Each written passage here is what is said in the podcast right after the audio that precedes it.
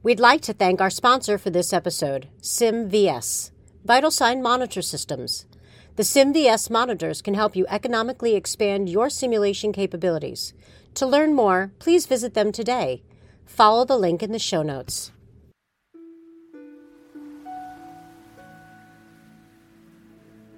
Welcome to the Sim Cafe, a podcast produced by the team at Innovative Sim Solutions, edited by Shelley Hauser. Join our host, Deb Tauber, as she sits down with subject matter experts from across the globe to reimagine clinical education and the use of simulation. So pour yourself a cup of relaxation, sit back, tune in, and learn something new from the Sim Cafe. Welcome to another episode of the Sim Cafe. Today we are blessed to have Dr. Laura Klenke Borgmann. Dr. Laura Klenke Borgmann is currently the first nurse scientist for the University of Kansas Health System, where she integrates new graduate registered nurses into interprofessional SIM approaches to care of the declining patient. She also conducts clinical simulation research and evidence based practice initiatives that promote advancement and innovation of nursing practice. In this role, she also serves as a mentor to colleagues in the clinical research process. Dr. Klenke Borgmann has almost 15 years of classroom and simulation teaching experience in both undergraduate and graduate nursing programs. Currently, she continues to teach the undergraduate pathophysiology course in the University of Kansas School of Nursing. She's involved with INACSL as well as Society for Simulation in Healthcare. Thank you very much, Dr. Klenke Borgmann, for, for being a guest today. And what would you like me to call you during this interview? Oh, uh, you can call me Laura, please. And I'm so happy to be here. Thank you so much. So I'm going to ask my first question, and I'd like to ask the guests why don't you share with me your journey into simulation, how you got into it? Sure, absolutely. You know, honestly, I think when I look back, it really all started as soon as I graduated from nursing school. I, as a new grad, started in a very busy level one trauma center in St. Louis, Missouri. And going to be completely honest with you, felt pretty terrified and overwhelmed as a new graduate nurse in a really high intensity, fast paced critical care area like a level one trauma center. And it's then, you know, very early in my nursing career that I, I really started to think there has to be a better way. You know, there just has to be a better way to prepare nurses to make that jump from school and classroom and academics to the realities at the bedside. And that's kind of when I really became interested in education and specifically when I really became interested in simulation. And so when I became a nurse educator and began teaching, I taught in the classroom. I also was a clinical instructor, but I was also lucky enough to work and to get an assignment in the simulation lab as well. I originally started my education career at the University of Pennsylvania at Penn. And so I, I taught in the sim lab at Penn and was like, yes, this is it. This is exactly it. This is what I, I think, missed out on as a student. And I was so excited to be able to provide it to my students. And this was I mean, this was a long time ago.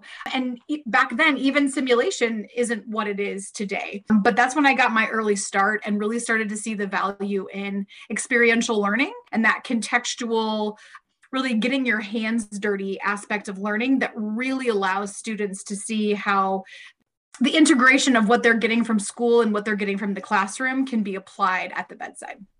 You are so right. I'll never forget my daughter um, is a nurse, and her first night shift in the ICU nurse, when she realized she was out on her own, she called me and she was just so petrified. It is oh, yeah. the most terrifying. Ter- I mean, terrifying. Terrifying is the word. I was terrified for, I mean, a long time. um, yeah. A little PTSD. yes. right exactly that's right i was going to actually have my daughter the uh, intensive care nurse be on an episode and she'll tell about how her experiences in simulation and then her experiences as a covid icu nurse at three separate hospitals and how she Mm-hmm. navigated Yeah. So, yeah.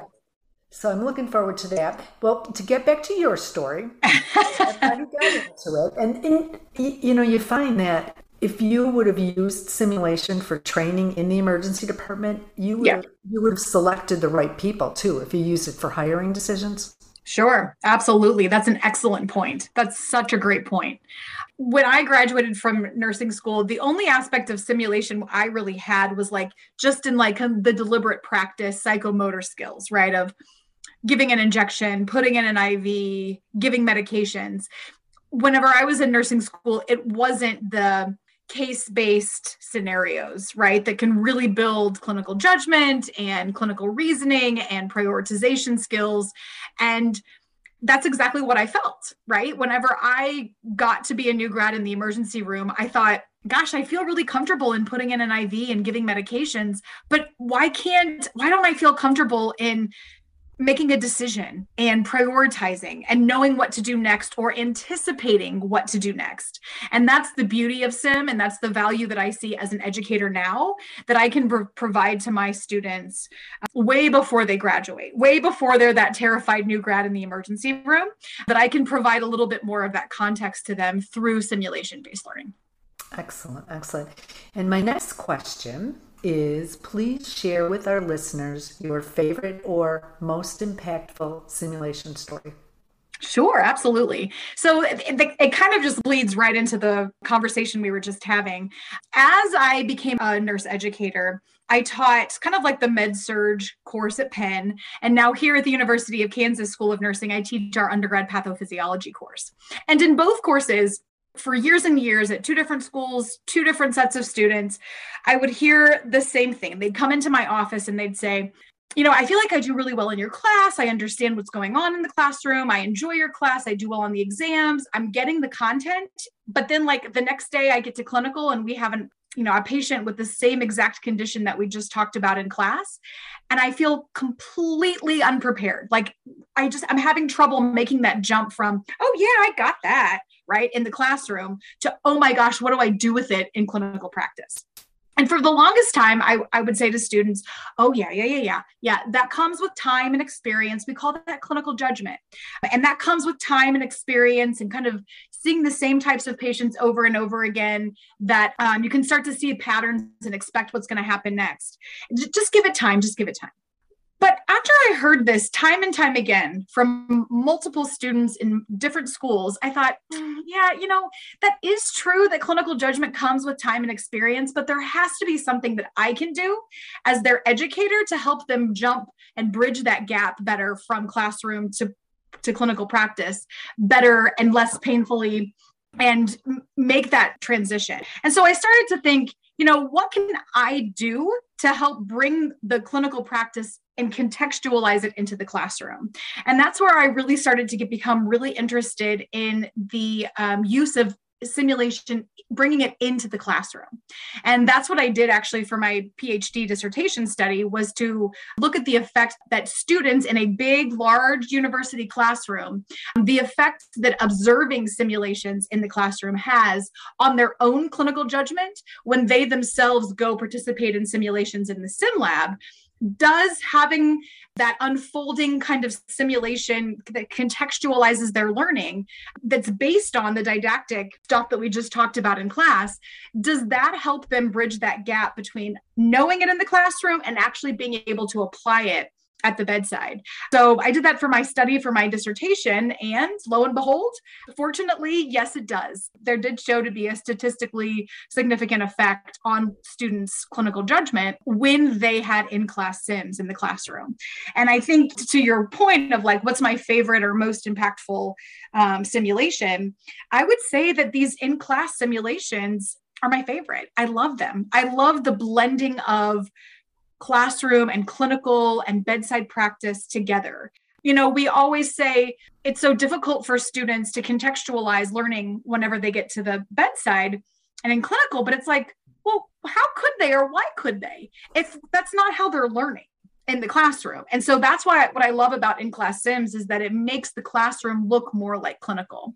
And I, will share with you one of the things that uh, you know we always debrief these in class sims in the classroom And one of the things that they they mentioned in the feedback was oh my gosh, we got done with this in class sim and they were like, oh my gosh, it finally has dawned on me. All of these things that I've learned for the past, let's say, eight weeks in nursing school, in your class and in clinical and in some of my other courses, all just came together for me in the last 20 minutes of doing this in class sim. And it was like, Yes.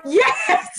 Yes, exactly. That's exactly why we do this, right? Is for them to see all those pieces in that puzzle for learners that can seem so disparate. Like they don't really understand that what I'm saying in patho is going to apply to what they see in clinical, which is going to apply to what they learned about in pharmacology two weeks ago. And hearing those students have those light bulb moments because of it in class sim, it was like, yep, I, I rest my case, right? This is exactly why I do this. And I think some of our listeners might be curious about how would you do that? And to me, it's pretty simple, right? If you have oxygen delivery, so you would bring all the oxygen in there and they could learn how to actually put on the cannula, not like a lasso. Um, right. A bag valve mask, a Ambu bag, right? Right. Remember, yeah. I remember them just learning about it and the students being in a simulation and one of them saying, Get the bamboo bag, get the bamboo. The bamboo. had, they, had they seen the bamboo bag and right. the Ambu bag? Right. Yeah. And you know, that's actually a really good point. I would love to be able to do the very hands on sim right there in the classroom. I'm really interested in that. But I will say it for the study that I did for my dissertation, and now what I continue to do in my classroom is actually a pre recorded case so i'll have students volunteer to be the like i usually get two students to volunteer a couple of days ahead of time to record a case in the sim lab based on a you know an alteration in health or a condition that we just recently talked about in the didactic portion of the class. Record it and then in the next day in class actually show it in the classroom on the big screens in the classroom.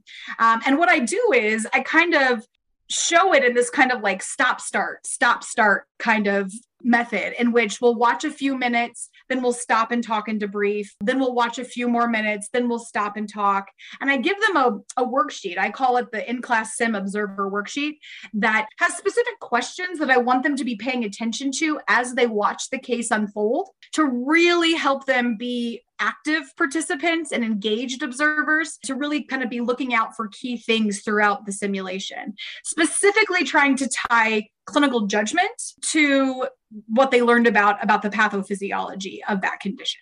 And so that's what I'll have. I'll, I'll will sort of watch a few minutes of this total the, the cases are about 20 minutes but i'll have them watch the first few minutes of it and pay particular attention to question number one on the worksheet. Then we'll stop and debrief as a group and then i'll say okay so what do you think the nurses should do next um, and they'll kind of decide make a plan and then we'll say well let's hit play and see what our friends did and see if they did something similar to what you came up with and so we kind of do this kind of methodology to really help them be active and feel like they're kind of living vicariously, if you will, through the, the recording itself. Excellent, excellent. That uh, I think a lot of our listeners are going to learn something from that that they might want to, you know, incorporate into their program. Thank you. Yeah, absolutely. Now, my next question is Laura, where do you see the future of simulation going? What's our, what kind of goes through your head and mind on a question like that? Yeah, that's a great question. I love that question. I think honestly, with simulation, the sky is truly the limit. I think it's only bordered by the limits of people's own creativity.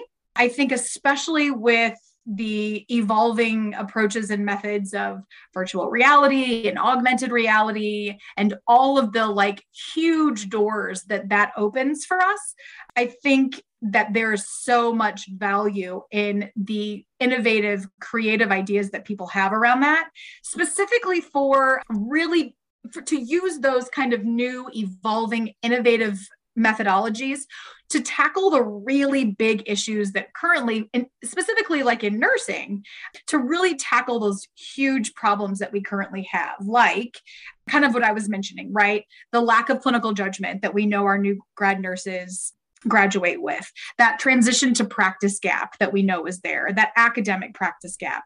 And i think that's where we're going to start seeing the future of simulation is trying to truly because of people's innovation and creativity fill those really big important gaps right now in education. Thank you. Thank you. Now, did you guys anything any special lessons from the global pandemic that you learned at your school that you can share with our guests?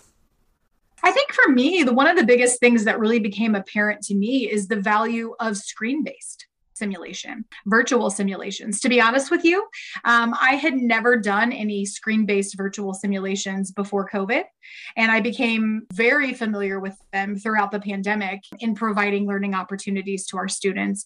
And now, even that we're sort of in slash post slash who knows, right, of this pandemic, I'm still very interested in the value of virtual simulation, screen based simulation. In fact, in my nurse scientist role that I have in the health system, I actually am participating in a virtual simulation study right now with our new grad residency program in our hospital and how virtual simulation assists new grads in specifically like delegation, prioritization, patient management types of skills. And so I think, you know, that showed me right there, there's so much value in that that I don't know that I would have learned that lesson had it not been because of COVID and having to switch to screen. Right. No, you're 100% right. And I think in, in your comment, as far as AI, VR, all those different technologies that are coming into play, I think the thing that we really need to make sure that we're doing is being very mindful and deliberate in selections of things because we have different people who have, you know, like gamers and who don't yeah.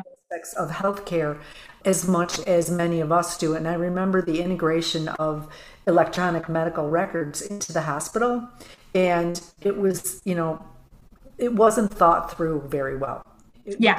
everyone together at the table and I, as a healthcare community as simulations community we need to be working together to make sure that we you know select the best products for you know learning yeah absolutely best products and as you mentioned just being really deliberate and intentional about what gaps or what problems that those products and those particular types of learning experiences will fill. We have to be really, really deliberate and thoughtful about that, especially given current climate and healthcare and staffing shortages and things like that. We have to be really deliberate that what we're doing is going to be really impactful because people don't have a lot of time to spend if they don't.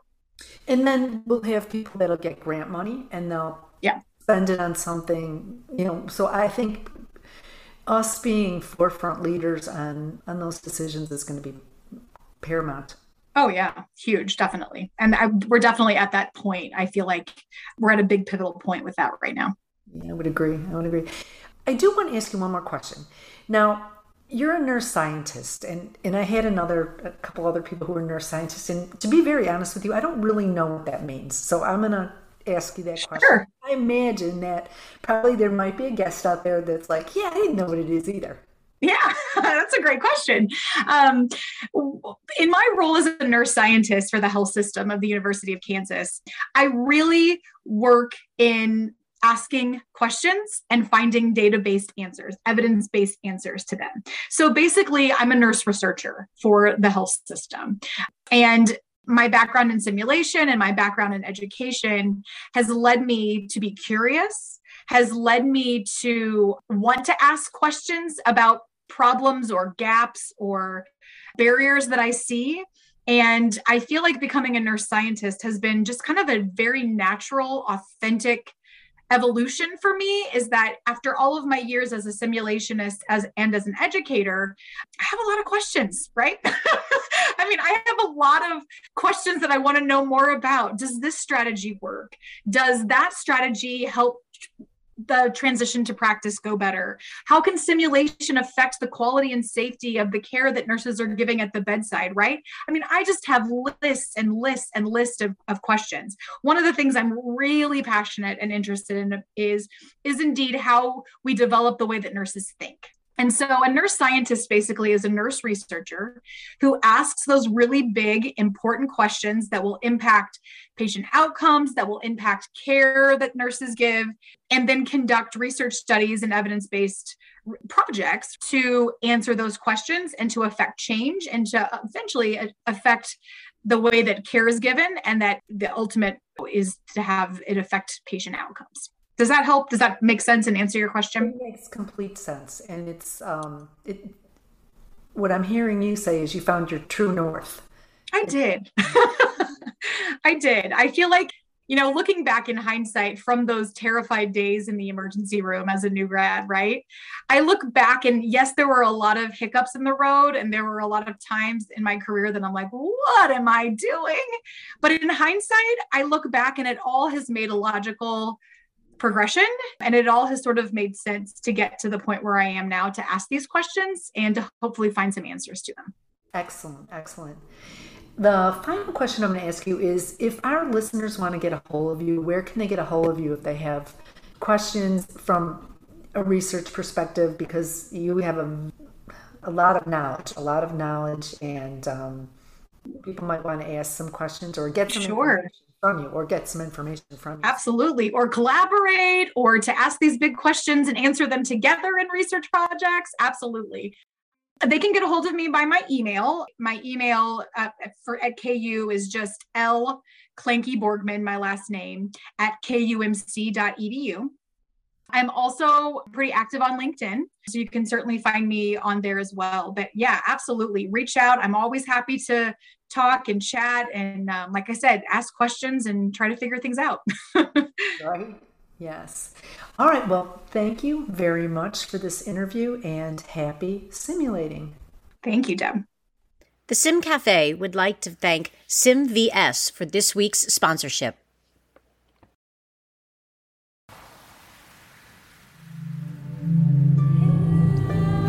Thanks for joining us here at the Sim Cafe. We hope you enjoyed. Connect with us at www.innovativesimsolutions.com. And be sure to hit that like and subscribe button so you never miss an episode of the Sim Cafe.